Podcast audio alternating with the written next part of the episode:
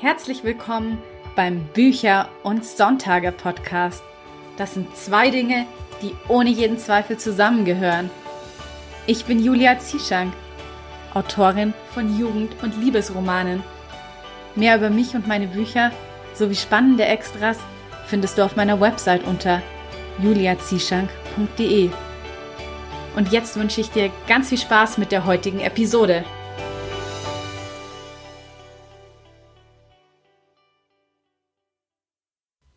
Hallo und schön, dass du heute wieder eingeschalten hast zu einer ganz besonderen Folge, denn das hier ist heute meine erste Solo-Episode. Und in dieser Folge möchte ich das Thema selbstständig als Autorin besprechen. Und am Ende gibt es dann diesmal keine Hörprobe, sondern eine komplette Kurzgeschichte, die ich letztes Jahr geschrieben habe und die inzwischen auch schon veröffentlicht ist. Und zwar ist sie in der Anthologie Verführerisches Ostbayern erschienen und der Battenberg-Gietel Verlag war so nett und hat mir erlaubt, dass ich die komplette Kurzgeschichte Der Zeitdieb heute für euch vorlesen darf. Und ich hoffe natürlich, dass euch meine Kurzgeschichte ganz besonders gefällt und nachdenklich stimmen wird. Aber zunächst geht es ja erstmal um die Frage, selbstständig als Autorin, wie geht das? Die stellen sich nämlich eine Menge Menschen, die bekomme ich auch sehr oft gestellt. Und deswegen möchte ich hier einfach mal eine Episode dazu drehen, um da ein bisschen, ja, Klarheit reinzubringen, vielleicht auch den ein oder anderen Denkanstoß zu geben. Oder wenn ihr euch noch unsicher seid, ob ihr euch trauen sollt, nach euren Träumen zu greifen, dann kleiner Spoiler-Alarm. Ja, tut es. dann gebe ich euch hier vielleicht noch den richtigen Anschubs. Zunächst möchte ich aber noch eine kleine Begrifflichkeit klären, weil selbstständig ist eigentlich eher ein Überbegriff zu freiberuflich. Also unter selbstständig, da fallen nämlich neben den Freiberuflern, was wir Autoren ja sind, zum Beispiel eben auch Handwerker oder Industrielle, ein wichtiger Unterschied dabei ist, dass Freiberufler eben keine Gewerbesteuer zahlen müssen und sie müssen auch kein Mitglied der IHK werden. Beim Finanzamt muss man natürlich trotzdem seine freiberufliche Tätigkeit anmelden und dann eine Einnahmenüberschussrechnung als Steuererklärung erstellen. Aber das hier soll ja jetzt kein Steuerthema werden, deswegen das nur mal an der Oberfläche angerissen. Ich wollte einfach nur noch mal deutlich machen, dass der Podcast-Titel selbstständig als Autorin nicht ganz korrekt ist, da wie gesagt die Selbstständigkeit ein Überbegriff ist. Es müsste eigentlich heißen freiberuflich als Autorin, weil eben alle schriftstellerischen Tätigkeiten, und das sind wir Autoren ja, zu den ähm, freien Berufen zählen. Aber nach freiberuflich als Autorin sucht halt fast niemand und ja, da sind wir mal wieder bei diesem leidigen Thema der Suchmaschinenoptimierung. Deswegen nicht wundern, wenn hier öfter jetzt auch mal das Wort Selbstständigkeit fällt, weil es ja auch nicht komplett falsch ist. So, das nur mal jetzt so am Rande. Und jetzt geht's aber wirklich los mit der Frage, selbstständig als Autorin, wie geht das? Ja, die einfache Antwort lautet durch Schreiben, Schreiben, Schreiben. Wer hätte das gedacht? Um Schriftsteller zu werden, muss man also schreiben. Ich weiß, das ist jetzt keine sehr bahnbrechende Erkenntnis. Genauso wenig wie das viel Lesen auch hilft. Aber das soll ja hier jetzt auch so ein ähm, kleiner persönlicher Erfahrungsbericht werden, wie es eben bei mir war und wie ich meinen Weg zur Autorin beschritten habe und hier keine, ja, das ist ja hier jetzt kein Leitfaden mit Schritt für Schritt Anleitung, wie das hier korrekt zu machen ist, sondern das ist eben alles jetzt meine persönliche, subjektive Geschichte mit meinen Erfahrungen, die ich gerne mit dir teilen möchte.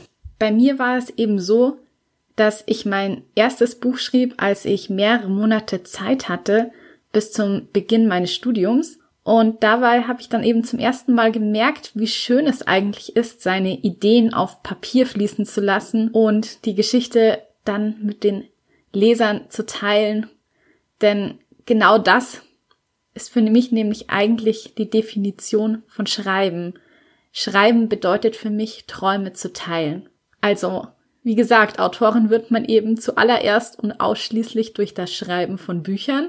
Und ja, nachdem ich meinen ersten Roman geschrieben hatte, hatte ich sozusagen Blut geleckt und es kamen immer mehr Ideen auf mich zu von ganz alleine. Mir fielen immer mehr tolle Romanideen ein und ich konnte einfach nicht mehr aufhören zu schreiben. Deshalb habe ich das auch während meines Studiums sehr fleißig nebenbei in den Semesterferien getan. Ich habe tatsächlich alle meine Romane bis einschließlich Block Love während meines BWL-Studiums geschrieben. Und das sind insgesamt sechs Romane, was eine ganze Menge ist.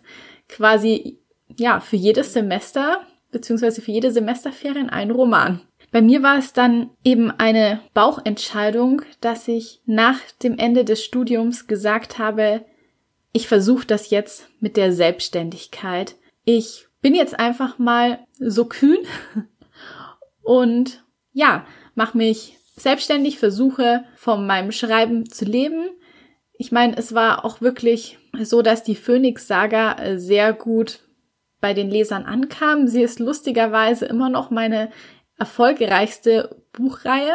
Vielleicht sollte ich wieder mehr Fantasy schreiben, ich weiß es nicht.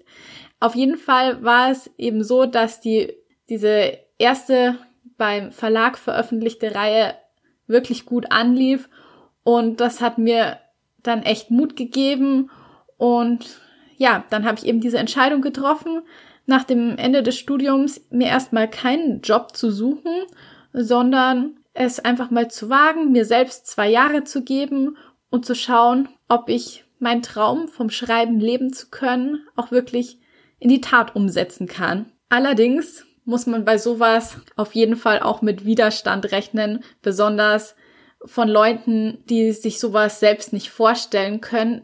So eine Ungewissheit, so ein unsicheres Einkommen. Also viele Menschen haben natürlich keinerlei Kontakt jemals in ihrem Leben zu Selbstständigkeit gehabt. Die haben ihr Leben lang in einem, einer sicheren, ja, Position gearbeitet, wo sie jeden Monat ihr Geld bekommen.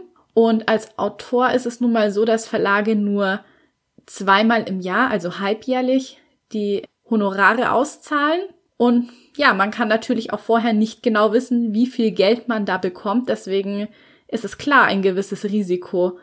Aber ich finde, man muss sich auch mal ein bisschen bewusst machen, was denn im schlimmsten Fall passieren kann. Im schlimmsten Fall, wenn ich scheitere, dann habe ich ja immer noch ein abgeschlossenes Studium oder du hast bestimmt noch ein, eine abgeschlossene Ausbildung oder du entscheidest dich nach zehn Jahren Berufserfahrung jetzt, den Job mal an den Nagel zu hängen und dich selbstständig zu machen, dann hast du aber immer noch deine zehn Jahre Berufserfahrung. Es ist ja nicht so, dass du nie wieder einen Job finden wirst.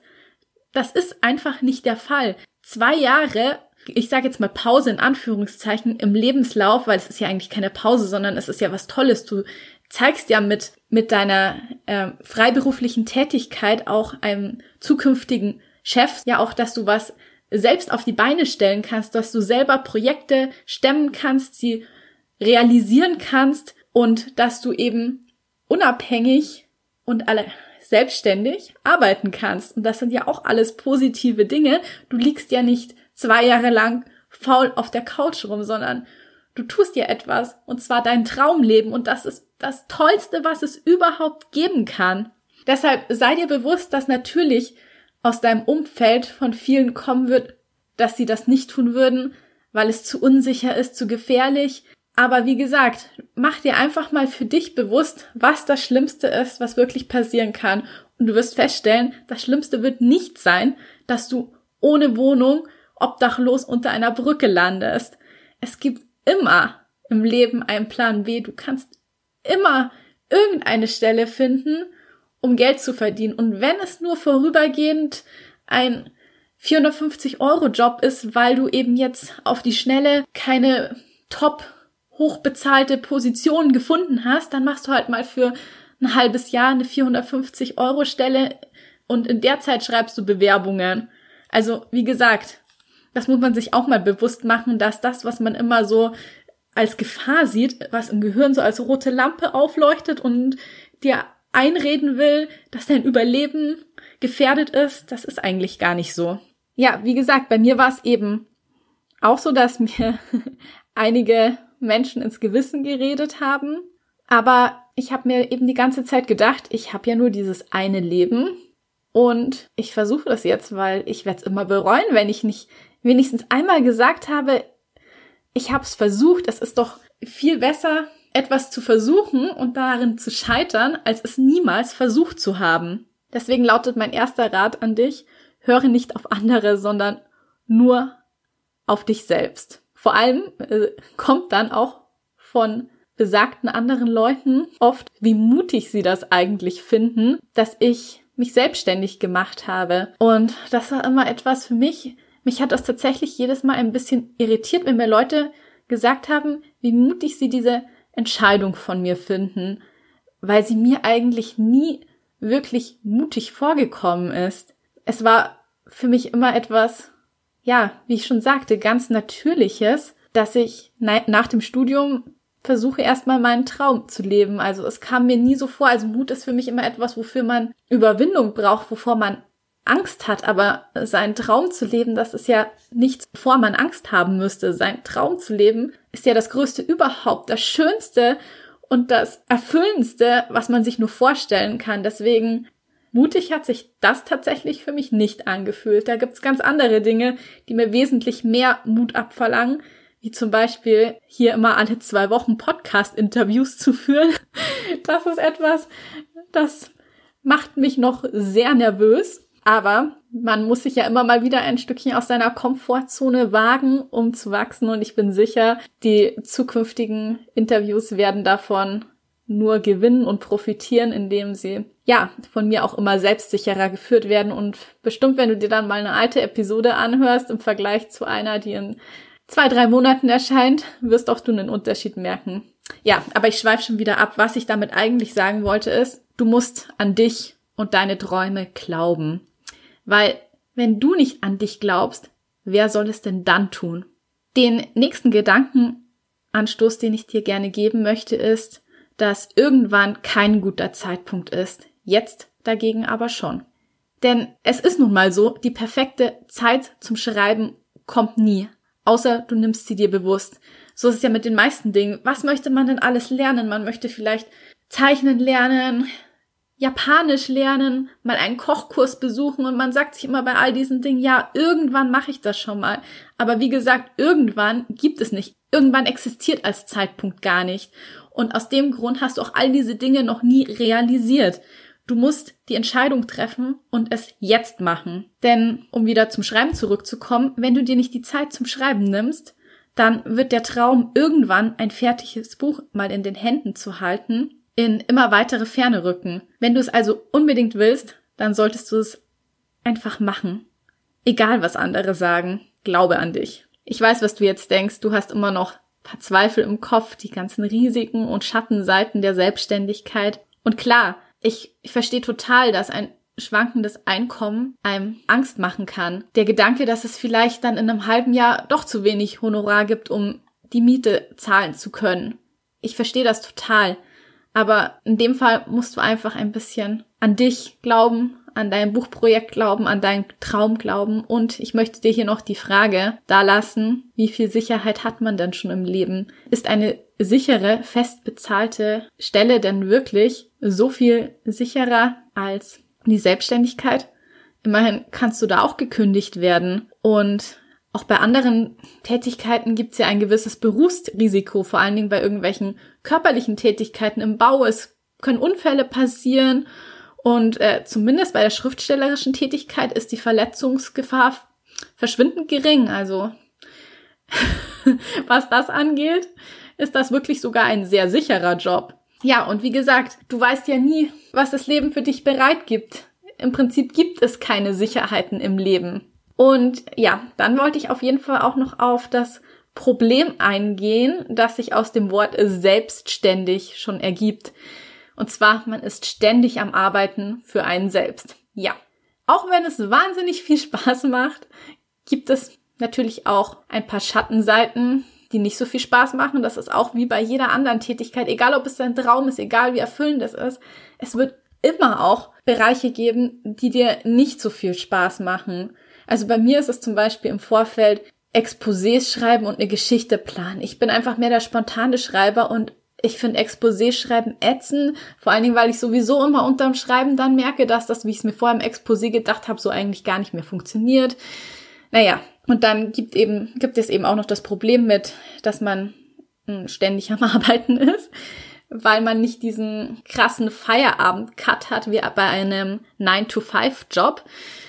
Man kommt eben nicht abends nach Hause und ja, hat dann einfach keine Berührungspunkte mehr mit seiner Arbeit, sondern deine Arbeit ist ja quasi in deinem Zuhause und dadurch verschwimmt dann Freizeit und Arbeit immer sehr stark. Also zumindest bei mir ist es so, dass ich eigentlich am Wochenende auch immer irgendwas noch mache.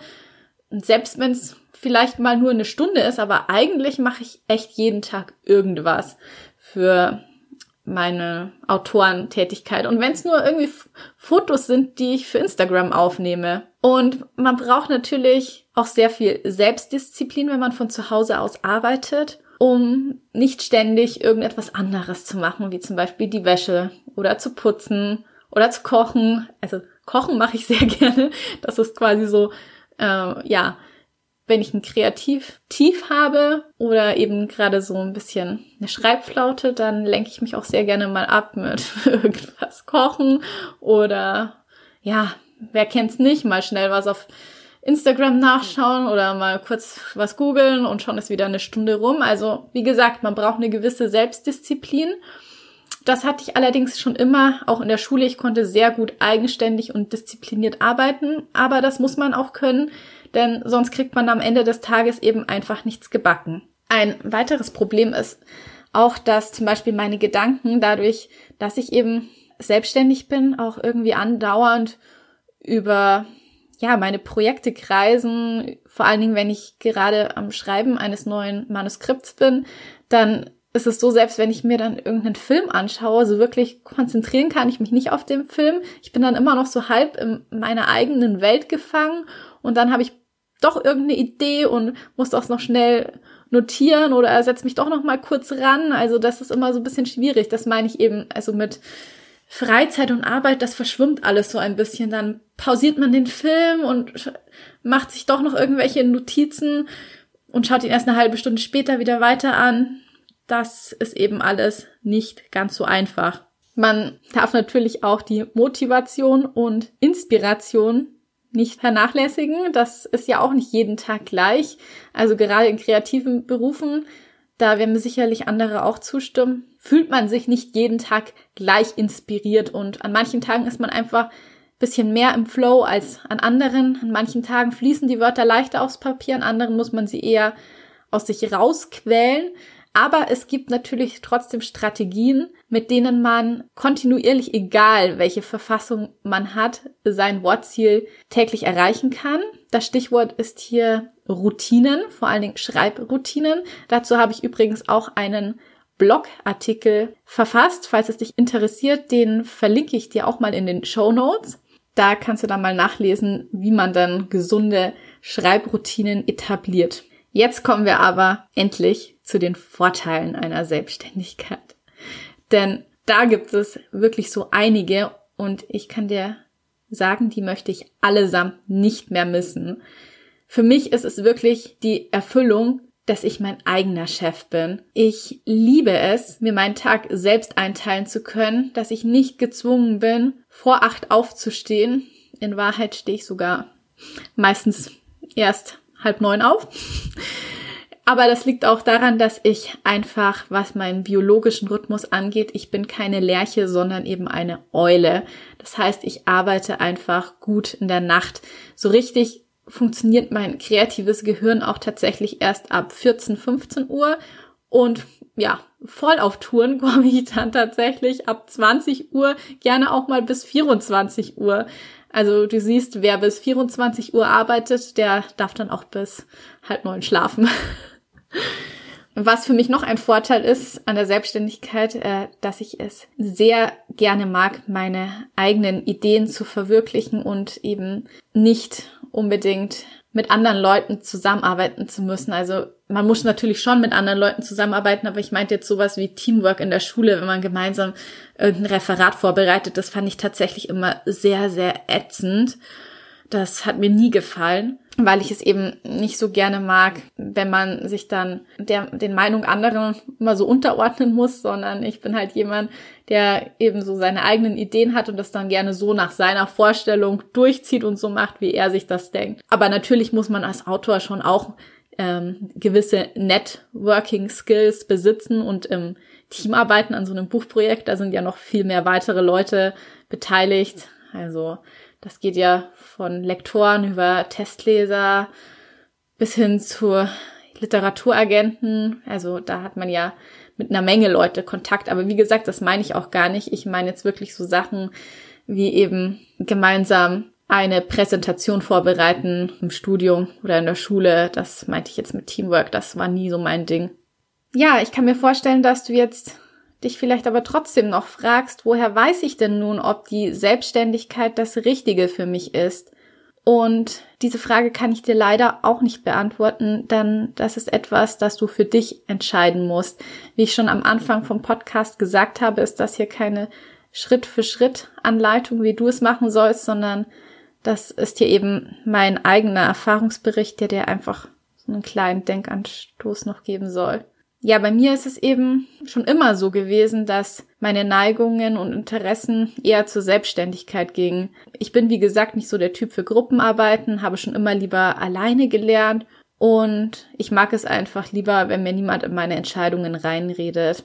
Das Lustige oder Interessante ist, dass ich, was mir aber auch erst jetzt im Nachhinein so richtig bewusst wurde, ist, dass ich mich schon als Kind nie in einem typischen Bürojob gesehen habe, bei dem man eben täglich die Aufgaben verrichtet, die die Firma, der Chef einem so vorgeben. Ich habe mich damals nämlich immer gefragt, was mit mir nicht stimmt, wieso mir das einfach nicht gefällt, wieso ich all die Praktika immer so ätzend fand. Ja, und jetzt weiß ich's wieso. Das war einfach noch nie der richtige Weg für mich. Ich habe nämlich tatsächlich schon früher immer so Träume gehabt, die auch in Richtung ging Fotografin werden oder ein Café zu eröffnen. Das fände ich im Übrigen immer noch cool, so ein eigenes Books and Scones. Oh, das wäre voll mein Ding. Ja, aber wie gesagt, das sind ja auch alles so Jobs, die unter die, die Selbstständigkeit fallen. Wie gesagt, ich fühle mich inzwischen sehr, sehr wohl damit, sagen zu können, ich bin von Beruf Autorin und dass Bücherschreiben eben so gut zu mir passt, hat vermutlich auch etwas mit meiner Persönlichkeit des Advokaten zu tun. Das ist nämlich die Persönlichkeit, die beim Meyer-Briggs-Test bei mir herauskam. Ähm, dieser Test, der ist wirklich sehr, sehr interessant. Er unterscheidet in 16 Persönlichkeitstypen und du kannst dabei über dich auch vieles noch lernen. Also ich kann dir den Test wirklich empfehlen. Mach den auch mal, um herauszufinden, welcher Persönlichkeitstyp du bist. Ich verlinke ihn dir auch mal in den Show Notes und Falls du auch Advokat bist, dann lass es mich doch gerne wissen. Die Persönlichkeit eines Advokaten ist nämlich zum Beispiel sehr selten in der Bevölkerung zu finden und geprägt von Idealismus und gleichzeitiger Zielstrebigkeit. Das sind eben alles Beschreibungen, die eins zu eins auf mich zutreffen. Und bei dem Persönlichkeitstest stand eben sogar auch drin, was den Job angeht, dass Schreiben ein passender Beruf ist wohingegen Buchhaltung einen Advokaten nicht erfüllt. Tja, damit ist dann wohl auch klar, warum ich mich in 70 Prozent aller Vorlesungen während meines BWL-Studiums gelangweilt habe.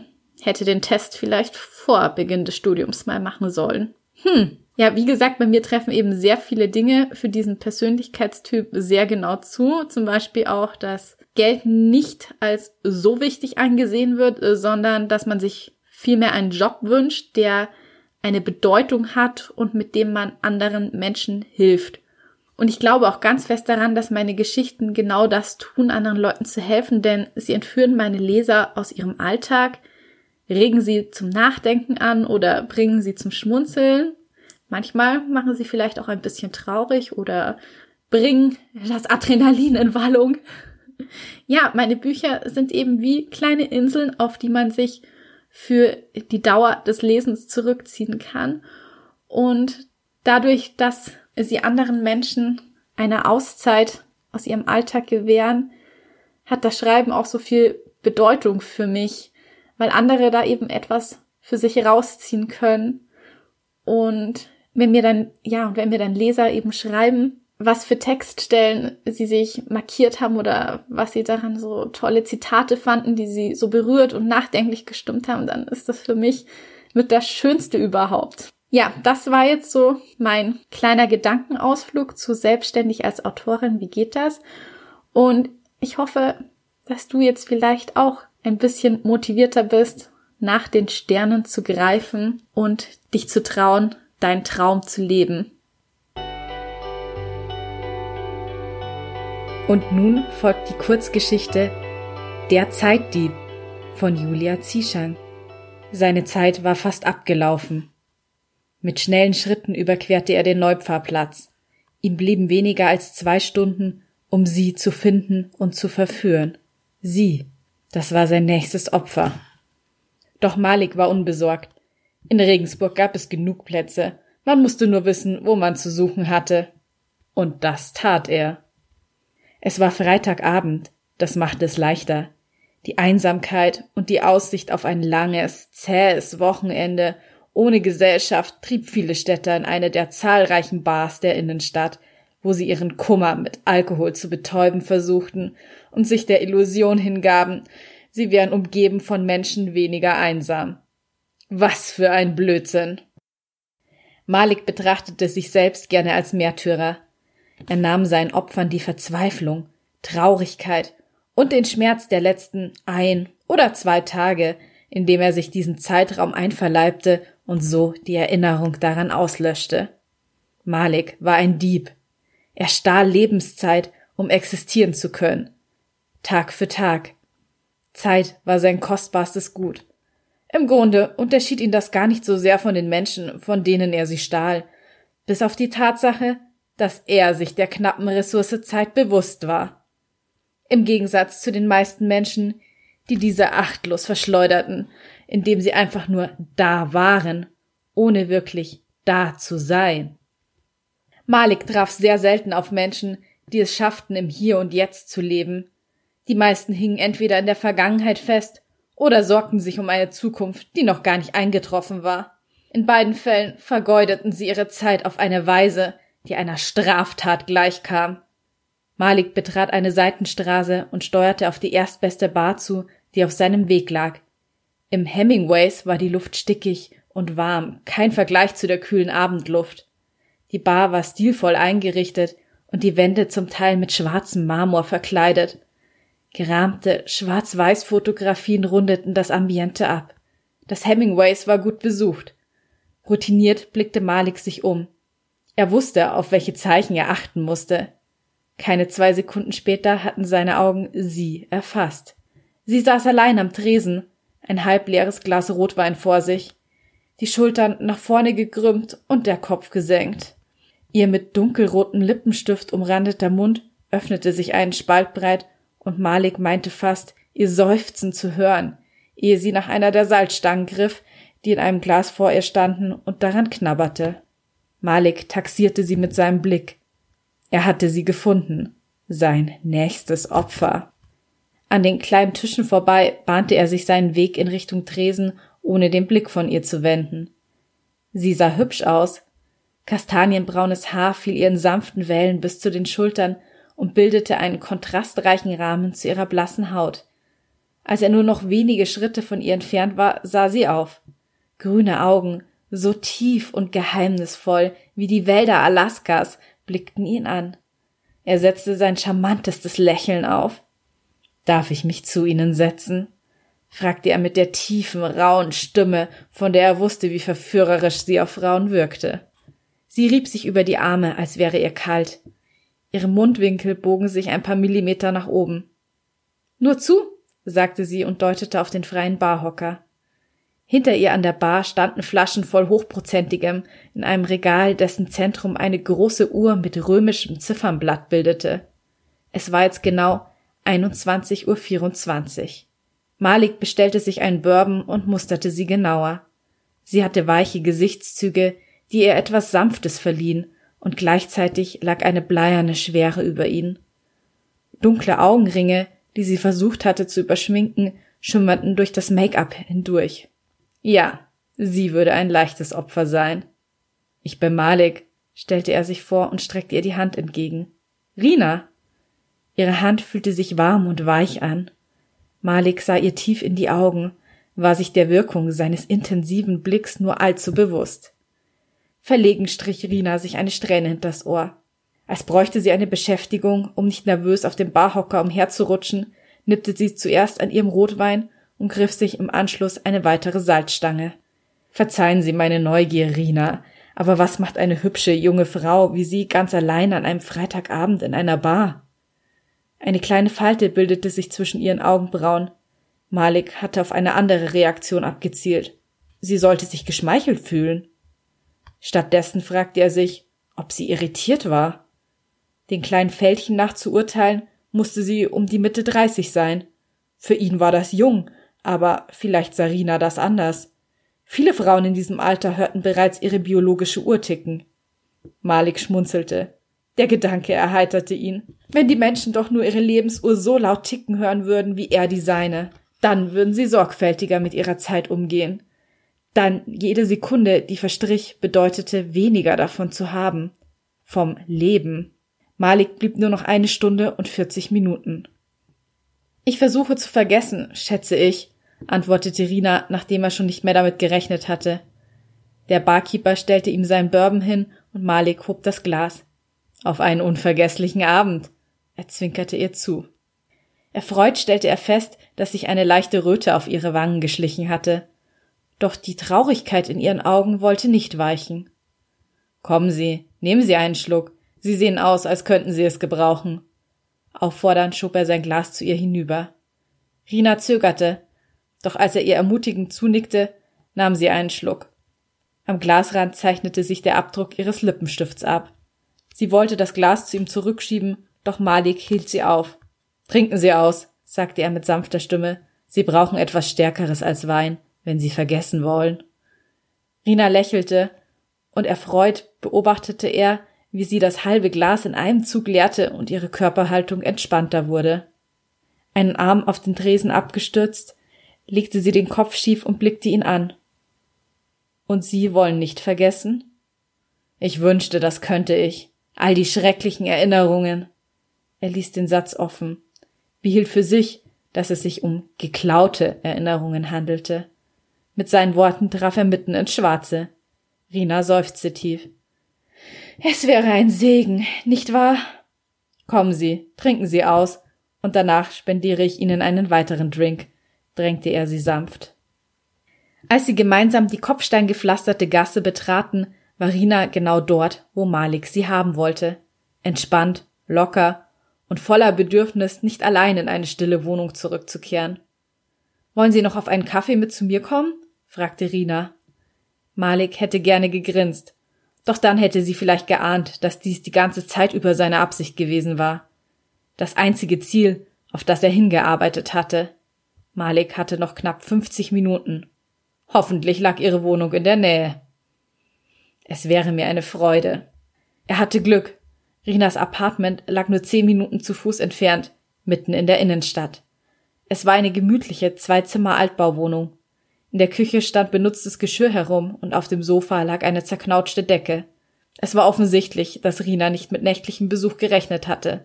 Dennoch ließ sie sich nichts anmerken, räumte nichts auf oder entschuldigte sich für die Unordnung.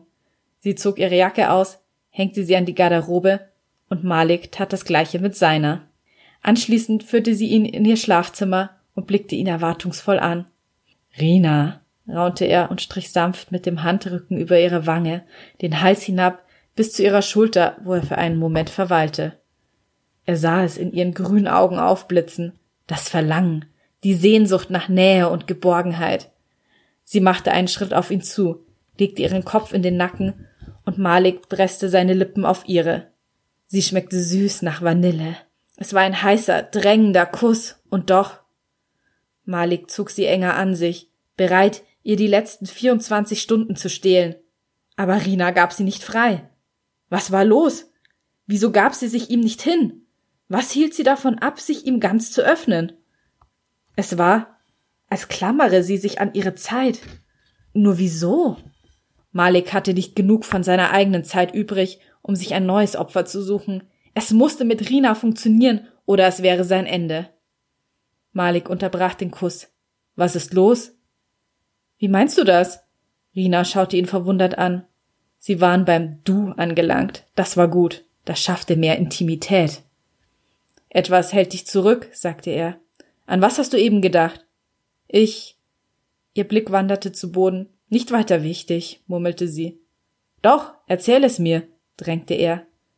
An der Art, wie sie ihn ansah, merkte er, dass er ein wenig zu forsch gewesen war. Aber konnte man es ihm verübeln? Die Minuten rannen ihm buchstäblich wie Wasser durch die Finger. Etwas bedrückt dich. Ich sehe es dir an. Sanft legte sich seine Hand an ihre Wange und sein Daumen malte kleine Kreise. Sie ließ sich auf die Bettkante fallen und Malik setzte sich neben sie. Sein Blick ruhte weiterhin auf ihr.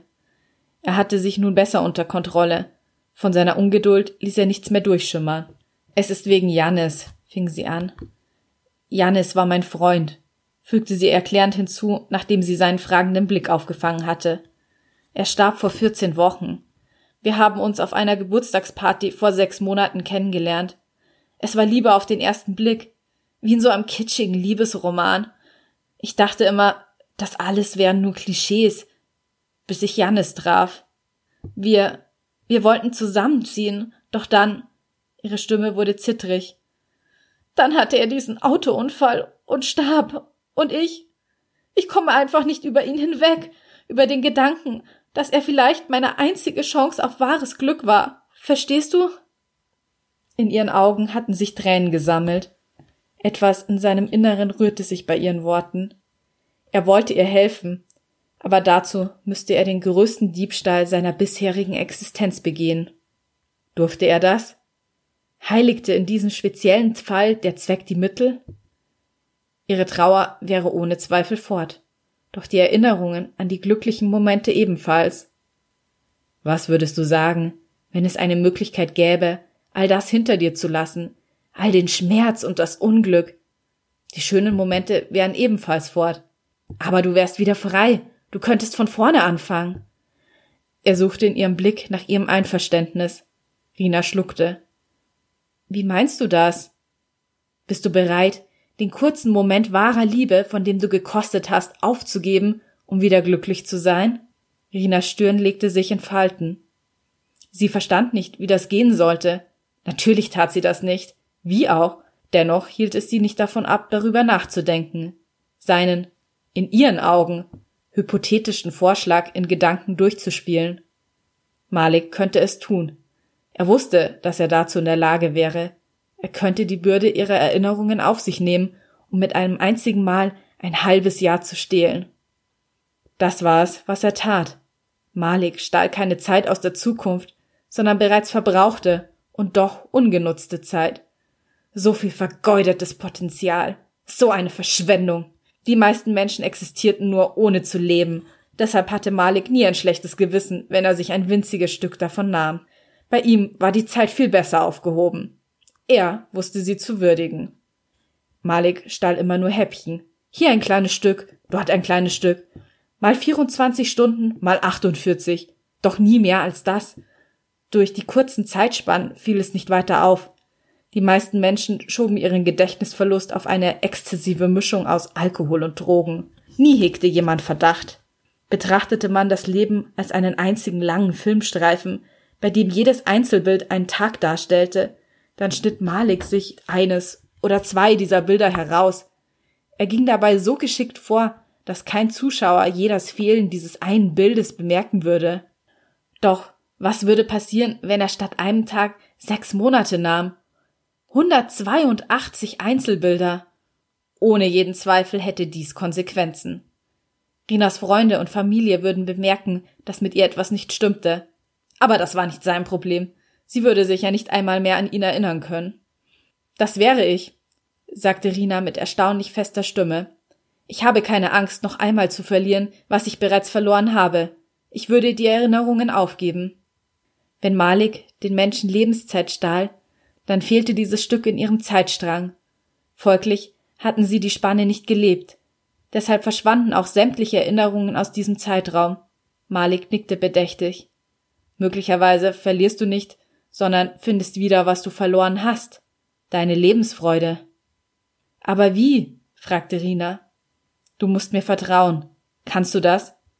Kannst du dich mir öffnen, nur für einen Moment? Ein Schaudern ließ ihren Körper erbeben, als Maliks Lippen ihre streiften. Es war, als spüre sie unbewusst, dass sie kurz davor stand, ein halbes Jahr zu verlieren.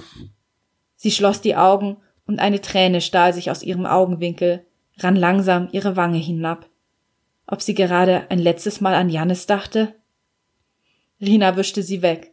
In ihrer Handbewegung lag etwas Energisches, Entschlossenes. Auch Malik war entschlossen. Er legte eine Hand an ihren Hinterkopf, drückte seine Lippen auf ihre. Ihr Mund öffnete sich, und dieses Mal konnte Malik sie schmecken. Die Zeit, die durch ihren Mund in seinen strömte. Wie ein zarter Lufthauch belebte sie ihn. Und mit ihm kamen die Bilder. Wie im Zeitraffer sah er, was geschehen war. Die Monate der Trauer und tiefsten Verzweiflung. Die Beerdigung, der Anruf von Jannes Mutter, die vom Tod ihres Sohnes berichtete, der letzte gemeinsame Abend. Sie waren im Kino gewesen und zuvor hatte Jannis sie zum Essen ausgeführt. Die kurze, aber intensive Zeit des gemeinsamen Glücks und schließlich die Geburtstagsparty, auf der sie einander kennengelernt hatten. Diesen Tag stahl er ihr noch, dann stoppte er sich. Als er von Rina zurückwich, sank sie erschöpft in die Kissen. Die verlorene Zeit schwächte sie, doch ihre Gesichtszüge waren friedlich. Leise machte Malik sich auf den Rückzug, schlich sich aus ihrem Schlafzimmer nicht ohne ein Danke in ihre Richtung zu hauchen. Er war sich nicht sicher, ob sie es noch gehört hatte oder schon eingeschlafen war. Doch Malik hatte das Wort noch loswerden müssen. Er hatte ihr Frieden geschenkt, doch sie hatte ihm ein weitaus wertvolleres Geschenk gemacht. Zeit. So viel, wie er noch nie davon besessen hatte. Sechs Monate konnte er nun füllen, ohne die Sorge, sich nach neuer Zeit umsehen zu müssen. 182 Tage, an denen er tun und lassen konnte, was er wollte, in denen er vergessen konnte, was er in Wahrheit war. Ein Zeitdieb. So, falls dir meine Kurzgeschichte gefallen hat, dann schau dir doch gerne noch einmal genauer die Anthologie Verführerisches Ostbayern an. Darin ist wirklich für jeden Geschmack eine Kurzgeschichte von lustig über mörderisch ist alles mit dabei. Aber eines haben sie alle gemeinsam, sie sind verführerisch. Den Link zur Anthologie packe ich dir natürlich auch wieder in die Show Notes. Und damit sind wir dann auch am Ende der heutigen Episode angelangt. Ich hoffe, es hat dir wieder gefallen. Und ja, ich bin wirklich gespannt über dein Feedback zu meiner Solo-Folge. Da kannst du mir gerne schreiben, zum Beispiel auf Instagram, at Julia Zieschang. Und ja, vielleicht ähm, verrätst du mir einfach auch gleich noch, ob du gerne mehr Solo-Folgen hören möchtest und falls ja, welche Themen dich denn so interessieren würden. Und wie immer würde ich mich ungemein freuen, wenn du mir auf iTunes und Spotify folgst.